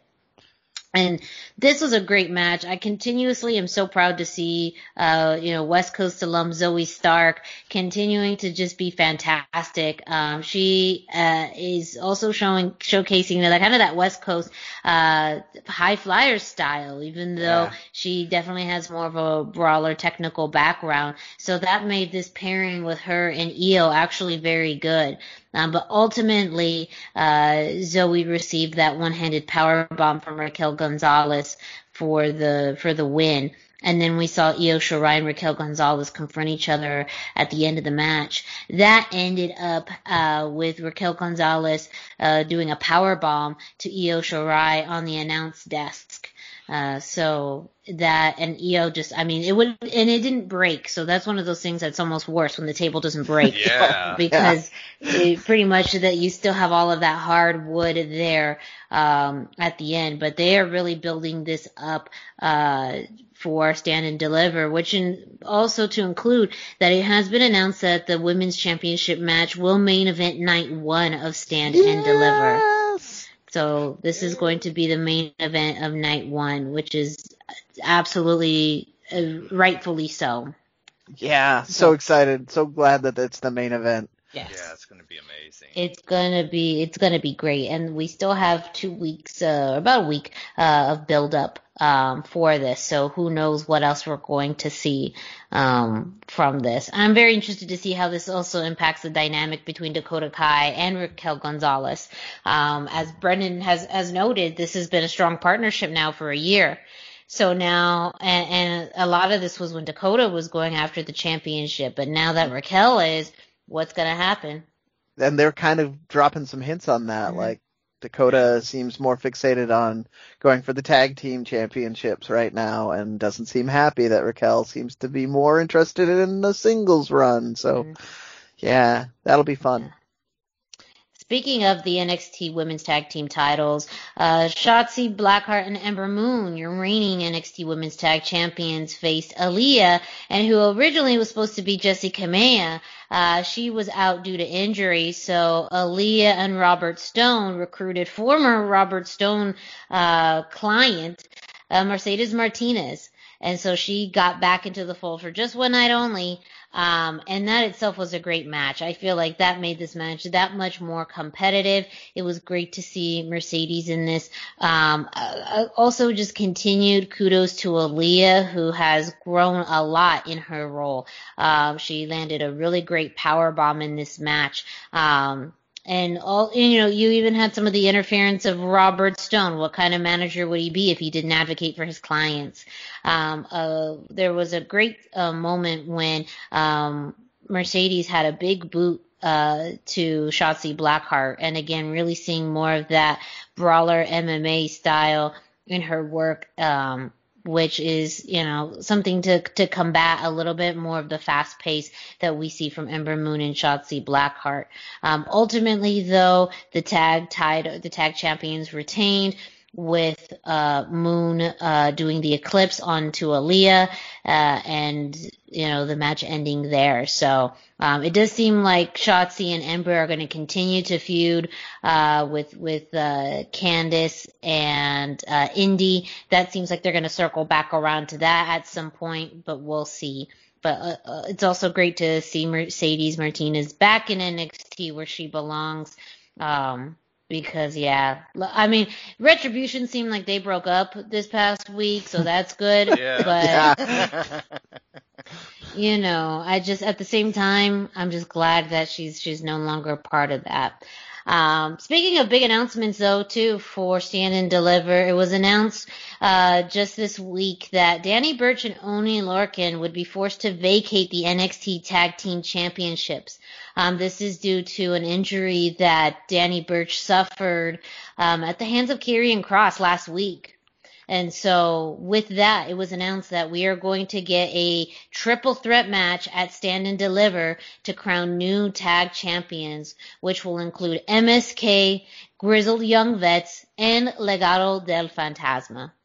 So yeah. that is my fantasy booking worked in my head. It all, you know, I would have, I could have, you could have even added a 14 to it. But when you think about who's actually in that title match or title uh, scene right now, those are the three teams that you think about. So uh, Yeah. a big, big opportunity for Legado de Fantasma. Really, the first time that they're going to have that that chance at the uh, tag team titles. I'm so excited to see MSK in this, though. They are so good in the ring. To see MSK and Legado de Fantasma uh, with those both of them being kind of fast paced high flyers, I'm just just already grinning from side to side. I think it's going to be very very fun. and both of them, I mean, they haven't shown it in NXT, but both of them are good at that distraction outside the ring Mhm. sort of tactic. So you can Yes. that the the maneuvering and wolf packing that the Legado de Fantasma we have seen in NXT do that. Yeah. They the, they're just as good at it. So you can see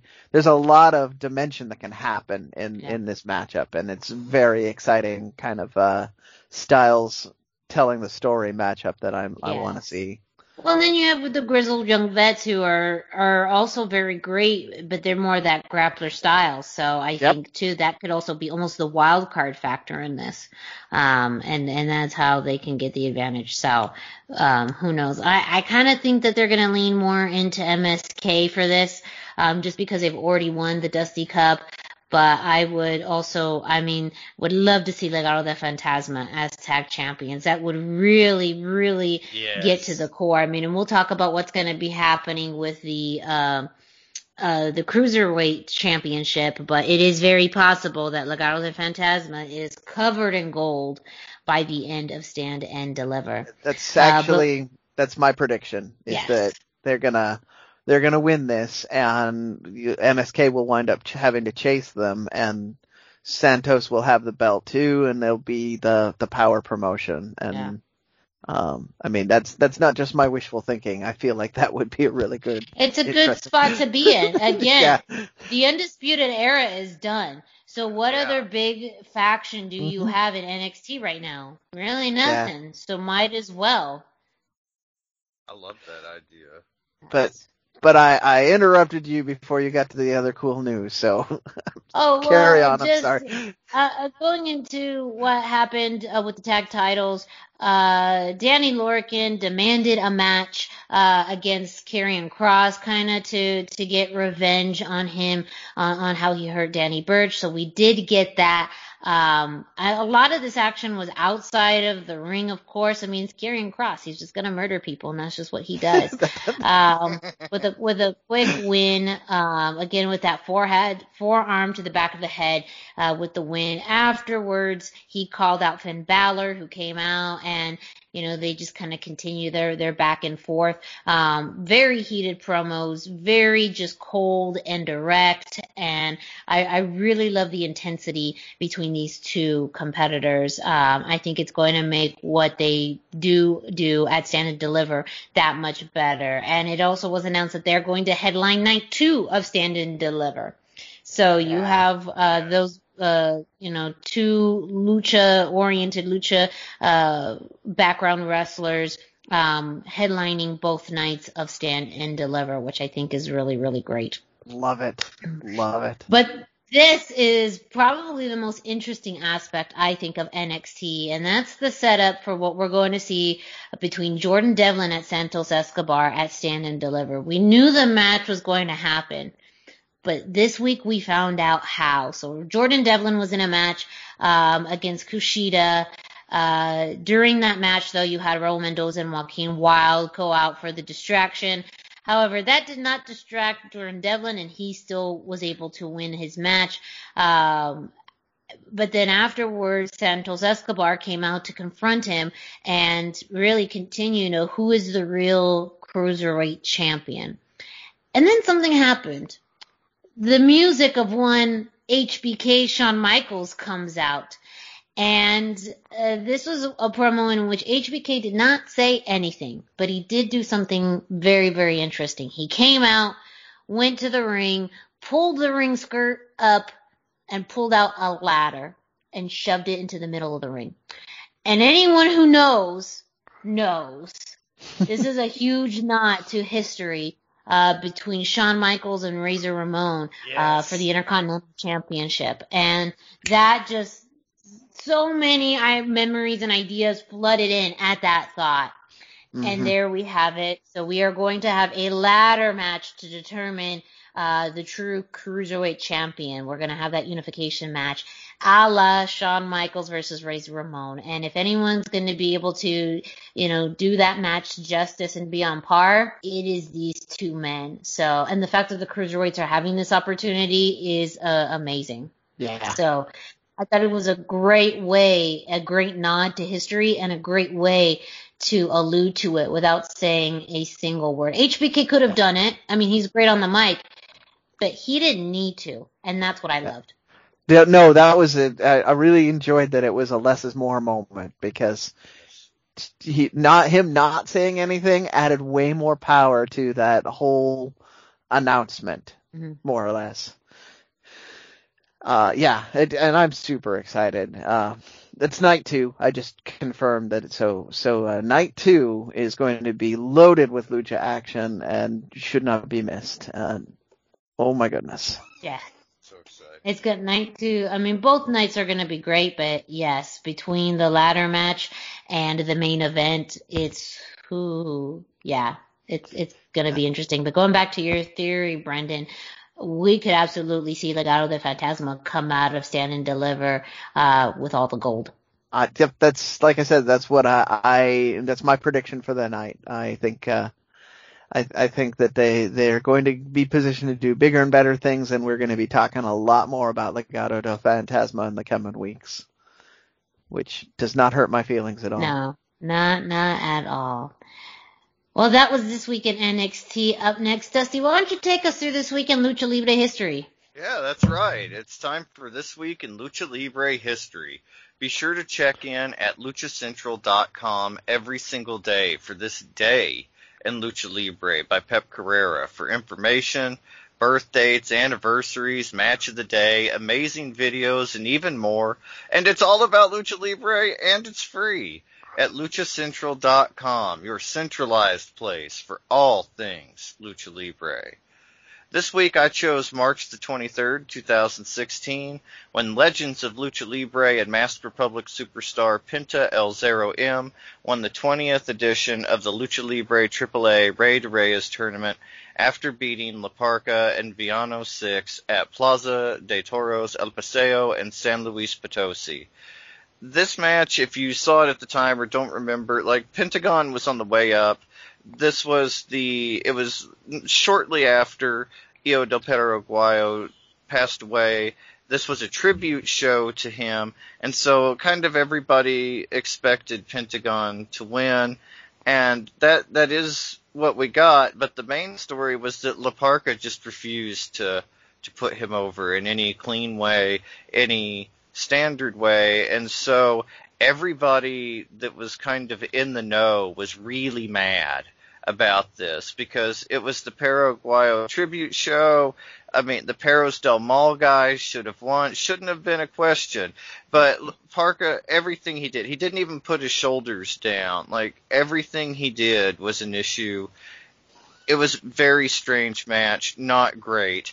After the match, we see Daga, Taya, Khan, El Mal, and Joe Líder join Pentagon to celebrate. And just as he's kind of holding the sword and yelling out, the lights go out. When they come back, it's Halloween, Damian, Nicho El Millonario, and Pagano.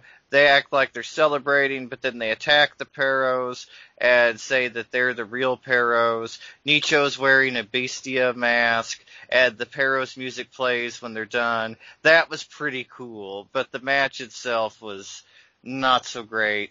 But I highly recommend everybody check it out because it's an excellent example of politicking and lucha libre. I mean, he puts the Pentagon's hand on the rope so that he can't be pinned, and yeah, it's just mm, not a fan. uh, what did you pick this week, Brendan? Uh, this week I went with a match of the day. I chose March 28th when, uh, on an a, episode of WWF Super Astros, uh, in 1999, you had Essa Rios versus Tiger Mask 4.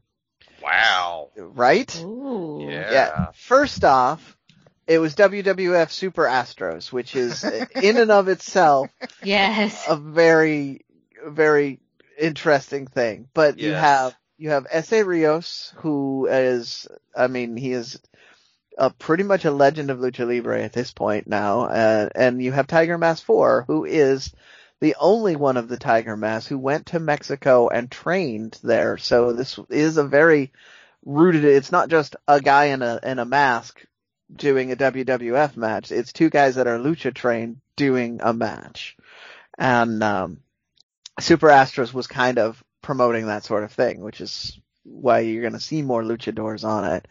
So I, uh, I mean, I, I was looking for all kinds of things. I was looking for something maybe a little more historic this week, uh, but I just kept gravitating back to this one.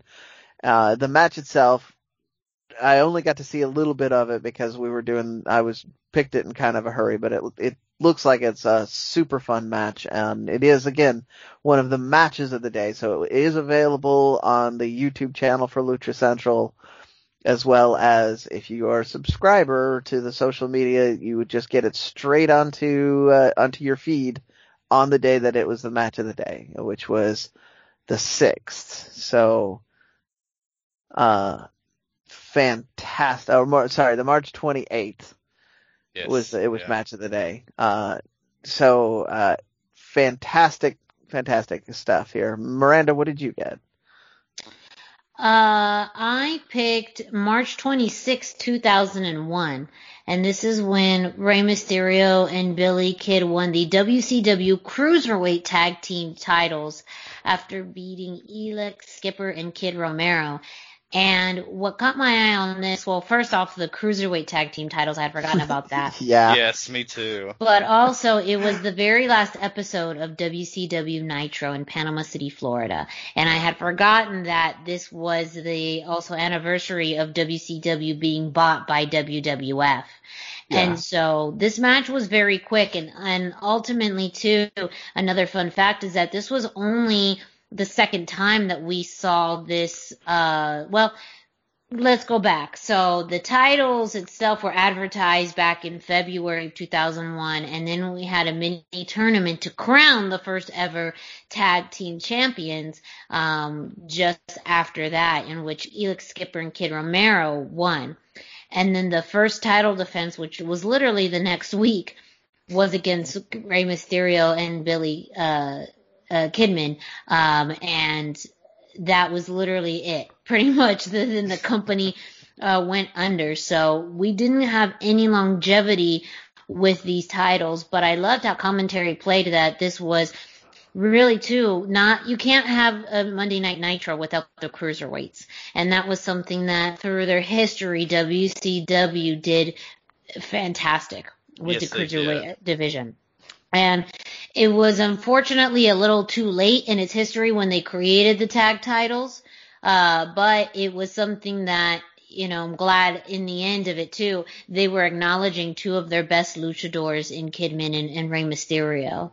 And so, uh, you know, the, it's just one of those funny things like that's so WCW like. Like when you think about it and when people say those things like, oh, you create titles that we only saw for two weeks before they got bought out. That's so WCW. However, with the cruiserweights, the match itself was great. It was very short, only just about five minutes. Um, but at the same time, the cruiserweights was the one thing, one of the few things WCW got right.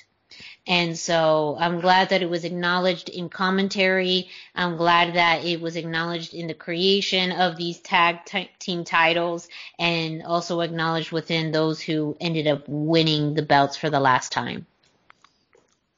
Yeah, I, I I've said it before. I am a fan of lucha libre because of the cruiserweight division in mm-hmm. WCW, Yeah. and that tournament that you were mentioning. I remember being again. I was the only guy in the room. All my buddies decided that was the time they were going to go refresh their beer or go hit take a rip or whatever it was they were doing. And I'm like, no guys, I'm going to sit here. I'm going to watch this awesomeness. And I feel like I won on this transaction. So Yes. Uh, right. Well, that was this week in Lucha Libre history, uh, where you can find that on luchacentral.com. But Brendan, can you let our listeners know what else they can find on luchacentral.com?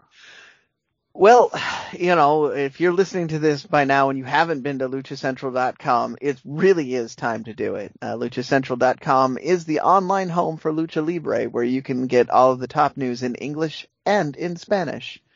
Find the best curated video content and original content not seen anywhere else. Find when Lucha Libre events would be happening in your area.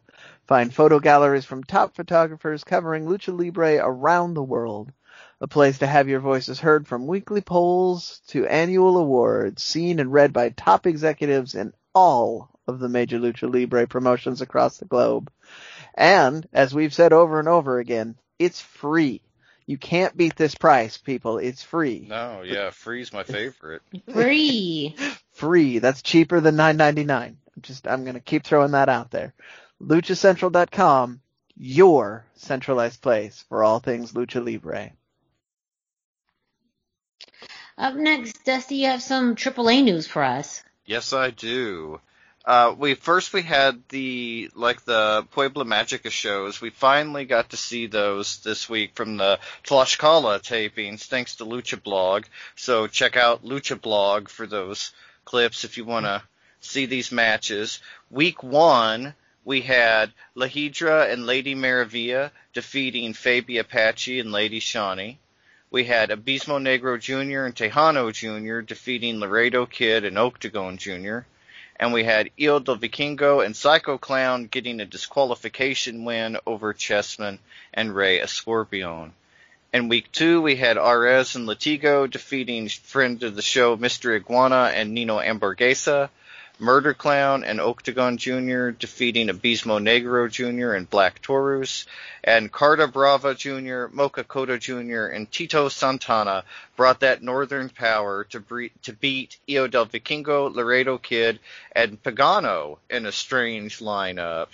And then week three, we had Black Taurus defeating Hijo del Vikingo. We had Flamer, La Hiedra, and Lady Maravilla defeating Big Mami, 80s, and Lady Shani. And we had Chessman and Tejano Jr. beating Laredo Kid and Penta El Zero Miedo. So pretty amazing lineup for those shows. Highly recommend everybody check it out. We also had some uh, news from the shows that aired from the second week of tapings at uh, Valle de Bravo, uh, the Auto Luchas. Or, no, I guess that was just a regular show. I apologize. The Marvel Lucha Libre characters made their first appearance since Triple Mania, and it was kind of interesting. At Triple Mania, Leyenda Americana and Ter- Terra Purpura were played by Daga and Brian Cage, respectively. However, as we mentioned, Daga was in Florida, and so you know, like he's just not there. But this time around, Tejano was Terra Purpura, and the oh. common consensus was that Octagon Jr. was the guy under the Leyenda Americana mask, the Captain America character. Estrella Cosmica, the Captain Marvel character, was played by Lady Maravilla previously, and she still seems to be the person under the mask. But it's interesting. These characters seem to be bigger than the people portraying them to AAA and Marvel, because this wouldn't be happening without Marvel and Funko's you know, some degree there of their approval. So it's Right. interesting to see that they see the characters as bigger than the people portraying them. And that they brought in such big people to portray them at Triple Mania and never really addressed it and then they used just their regular guys this time around. It's all kind of surprising and interesting. So it'll be I think an indication of the investment of Marvel to see where these next few matches with their characters go. Thank you so much for that information. Of course, we'll keep you updated on, on what happens with AAA, um, especially with Auto Luchas, and then yeah, the return of the Marvel characters. Up next, we have this week in Impact Wrestling. And of course, as usual, really the only lucha match or lucha libre content uh, at Impact Wrestling right now is within the X Division. Uh, we had X Division champion Ace Austin face TJP in a rematch of what went down a few weeks ago when Ace Austin uh, became the new X Division champion. And this match is as to what you expect as far as very fast pace, um, you know, lots of back and forth between the two. Very competitive. Um, of course, you had uh, Ace Austin uh, with a springboard kick towards the beginning, and then TJP uh, with a plancha uh, that wiped out Ace Austin.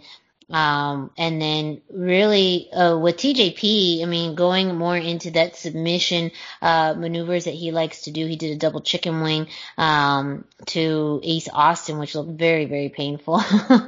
and then, uh, towards the end, you know, TJP was looking like he was going for the Mamba Splash. However, Ace Austin was being accompanied to the ring by Madman Fulton, who broke up the count and ended up uh, having the the match end in a disqualification. So TJP did win. Um, however, it was via disqualification. So Ace Austin is still your X Division champion. However, afterwards, um, you know, they, it looks like they were going to do a further beatdown on TJP until Josh Alexander came out to help make the save. So maybe we will see TJP and Josh Alexander team up to face Ace Austin and Madman Fulton sometime in the future. It also seems that we're going to continue to see Josh Alexander in that X division, um, realm and which I think is great for him. So um, check out the match though. It was very solid, very good work. Uh, but it does seem like again we still have that merry-go-round of competitors in the X division. However, some news that did drop today, which is very interesting because this will absolutely have implications for the future, is Impact Wrestling has announced they are changing their air times. They have Yeah. mentioned that they're going back to airing on Thursday nights. And that leaves a lot of speculation as to why this change is happening. Very possibly because of the speculation and rumors that NXT is going to be jumping from Wednesdays to Tuesdays. And as we've seen, Impact Wrestling has typically been that company when any type of, I mean, they've been on air literally every day of the week. I mean, they have, they have aired at some point every day of the week. Yep. And so you know when Impact is changing times, it's to avoid counter programming. Um, it is not like the Wednesday Night Wars. They tried their hand at a Monday Night War revival, which failed miserably. Uh, but they are not in it for counter programming. So that makes it very interesting. One, to see if we will see NXT move from Wednesdays to Tuesdays. It also will make it very interesting to see what this means for the partnership between Impact Wrestling and AEW because the way that it stands now is that on Tuesdays, they're able to preview what happens next on AEW the next day. And we have the Tonys doing that. Now that they're going to be changing to Thursdays, they won't be able to preview AEW. So uh, unless it's a way to kind of do a lot of foresight a week in advance, you know, what is that going to mean for that partnership with uh, with AEW? And kind of the same thing too with you know, usually Impact has been what we see coming into AEW. Now it's going to be the reverse. AEW will come first and then Impact. So um, that that's just very very interesting news that came out today. We still have not received any confirmation uh, from WWE about the scheduling for NXT, but you know you you put it together, it makes sense why they would be moving from Tuesdays to Thursdays. Just your quick thoughts on this, guys, Dusty and Brendan. Yeah, yeah, I think that it's obvious. Their audience would, I mean, like, how many people are going to watch NXT on Tuesdays? Any audience they had is kind of gone, and so I think it's a a smart long-term decision for them just to keep fresh eyes on the product. But like you mentioned, it creates a, a domino effect with a lot of other things, and so it'll be interesting to see how they work around that date change too. Yes. Um, uh, yeah, I, I mean, to your points, you, I hadn't even thought about the relationship with uh, the the two Tonys programming going in. Uh, it would be it would be a just absolute shame, and I don't know if you can hear the sarcasm in my voice, if there had to be a little more reciprocity as a result of this, and the AEW had to start actually like promoting a little more of Impact Wrestling. I mean, that would be tragic and unfortunate if th- this if if they they got the they they had to do the thing that Impact has been doing for them this whole time that this arrangement's been going on. Um, I yeah, I, and and finally. The wrestling is all sprawled out, so I don't have to pick what night I'm watching a show anymore. Yeah. Yes. Well, Yeah, we'll talk about, nice. you know, there's still some action on Tuesdays. Uh, we'll get to that in a second, but yes, it's a Yeah. lot more evenly dis- distributed. If, if this pans out the way that we think, we Yeah. are going to get wrestling every single night, Monday through Friday. Um, but it's a little bit more spaced out where there isn't going to be really as much counter programming. So, it does allow fans to not have to, you know, choose between programs uh, on Tuesdays or Wednesdays. There still will be a little bit, but it helps even things out for sure. Yes. So speaking of Wednesdays, we had MLW this week, uh, and two marquee lucha matches. And I would, you know, if anyone listened to last week's show, I wasn't quite high on the lucha libre content, uh, on last week's show. And I had high expectations for this week, and they did deliver. The very first match of the night was Gino Medina versus Zenshi. This Woohoo. itself was fantastic. Um, I loved, loved the dynamic and they were really playing on Gino Medina being now this keeper of lucha libre, that all things lucha libre had to run through him.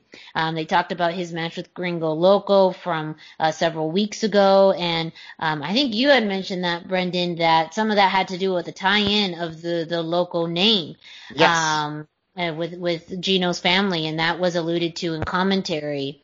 Now this week with Zenshi, it is he's really the only other luchador. Um, I, I, would say not involved with Promociones Dorado.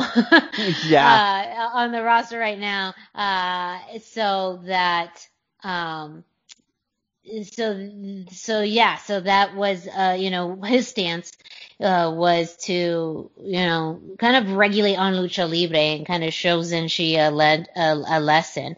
Um, there was some great moves between these two. It started off more of a technical style match, um, but then of course Zenshi with kind of his his signature drop kick um, in the beginning of his matches that took him that took Gino out of the ring. And then, uh, but really after that, when he came back, Gino was pretty dominant through most of the match. There was an interesting aspect in several times towards the end in which Gino tried to take off Zenshi's mask. And so, um, luckily the ref stopped, but that ended up creating a little bit of a distraction um, for Gino to land a big kick to the back of Zenshi's head, um, which he's calling the eat the defeat kick. And that laid Zenshi out um, and allowed Gino to make the pin for the win. So, uh, you know, it, it, seems like Gino's on this mission uh, to, you know, uh, almost like a Legado del Fantasma esque attitude mm-hmm. of he is the keeper of lucha libre but that does make it very interesting to see if he does cross paths with promociones dorado. You know back last year at one point gino was choosing between promociones dorado and the dynasty to join. He ended up choosing the dynasty. That did not go well. So who knows if promociones dorado makes another overture at gino medina.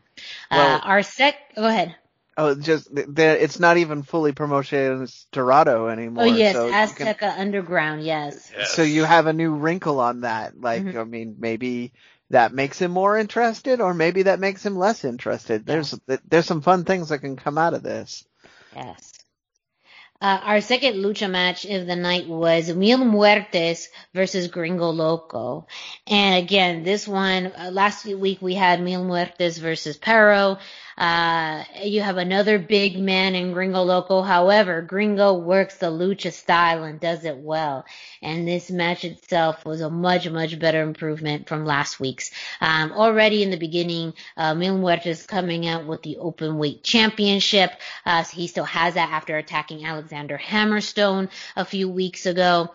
Gringo Loco started off, uh, with a, a back somersault, really trying to, you know, showcase a little bit of fun, but Mil was having none of that and ended up doing a spear on him very early on in the match.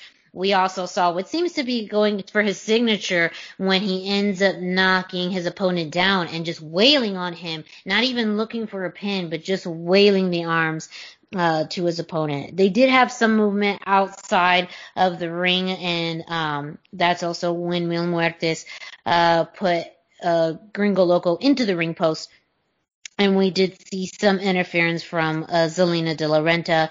However, Gringo Loco, just super impressive. He did an awesome diving corkscrew onto Mil Muertes. Um, if someone that size should not move that smoothly, but man, does he know how to do it.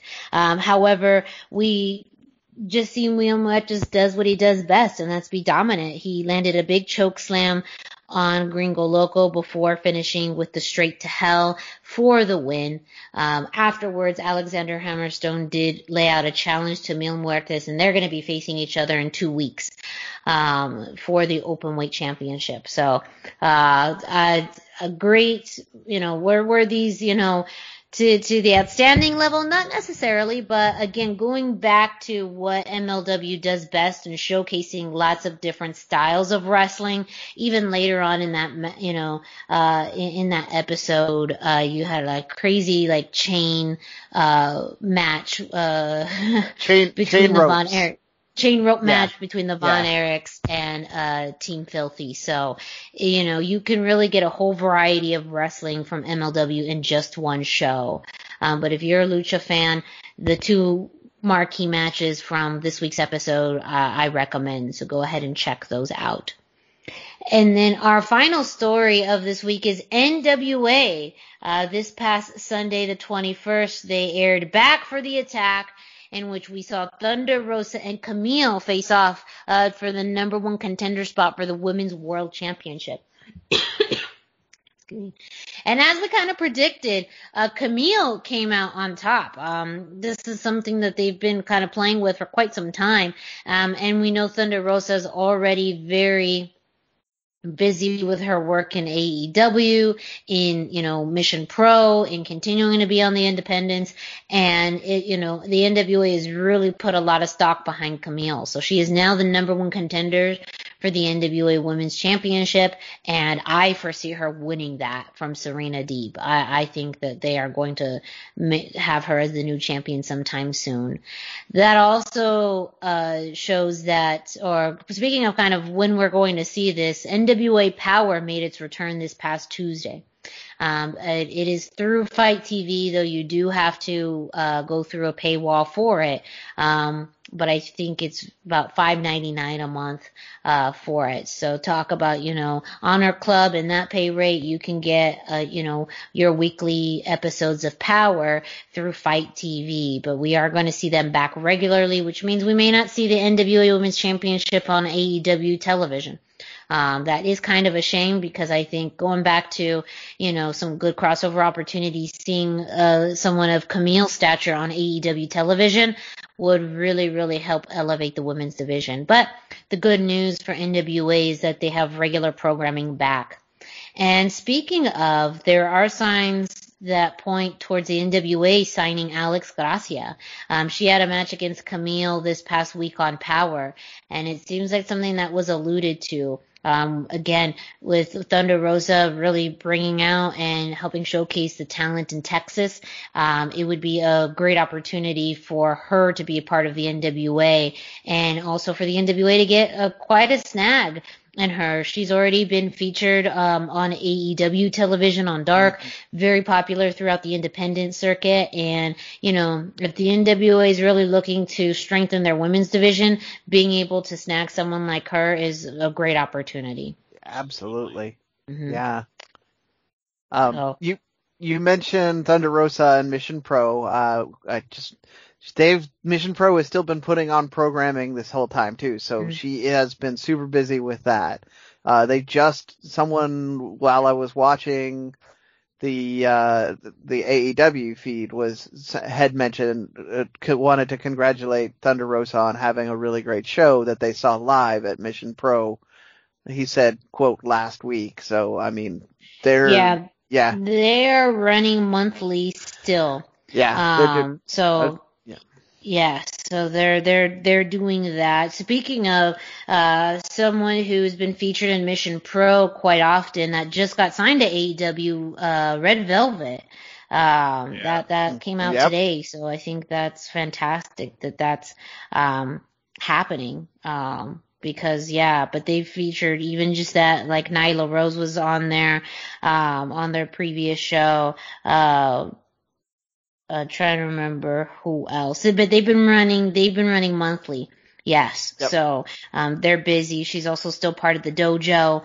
Um, friend of the show, Mr. Iguana has been making the rounds in Texas and I know they've mm-hmm. yes. been, uh, interacting and they'd had some time together as well. So, um, glad to see them, uh, back together and it seems like, um, Mr. Iguana quite enjoyed his time in Texas. Yes. Uh, but keep on checking Mission Pro Wrestling. Their next show um, is called Locked and Loaded. Um, you could check out Mission Pro Wrestling on social media for information, and those shows are um, available on the Title Match Network. Um, that's the same as GCW, and lots of other independent wrestling promotions are featured on Title Match. So if you're interested uh, to check out those shows and to possibly purchase the next Mission Pro Wrestling show, uh, check out Title Match Network. And, well, for us here at the Lucha Central Weekly Podcast, that is it. Another edition done. Thank you all so much for listening. Make sure you check out luchacentral.com, your centralized place for all things lucha libre. And you could check out Lucha Central on Facebook and Instagram at Lucha Central and on Twitter at Lucha Central Com.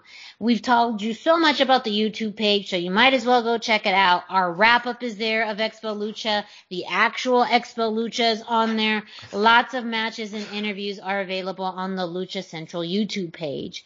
While you're at it, go ahead and follow us on social media. Dusty, where can our listeners find you? Yeah, I'm on Facebook at facebook.com slash Dusty Murphy and on Instagram at Dusty Murphy.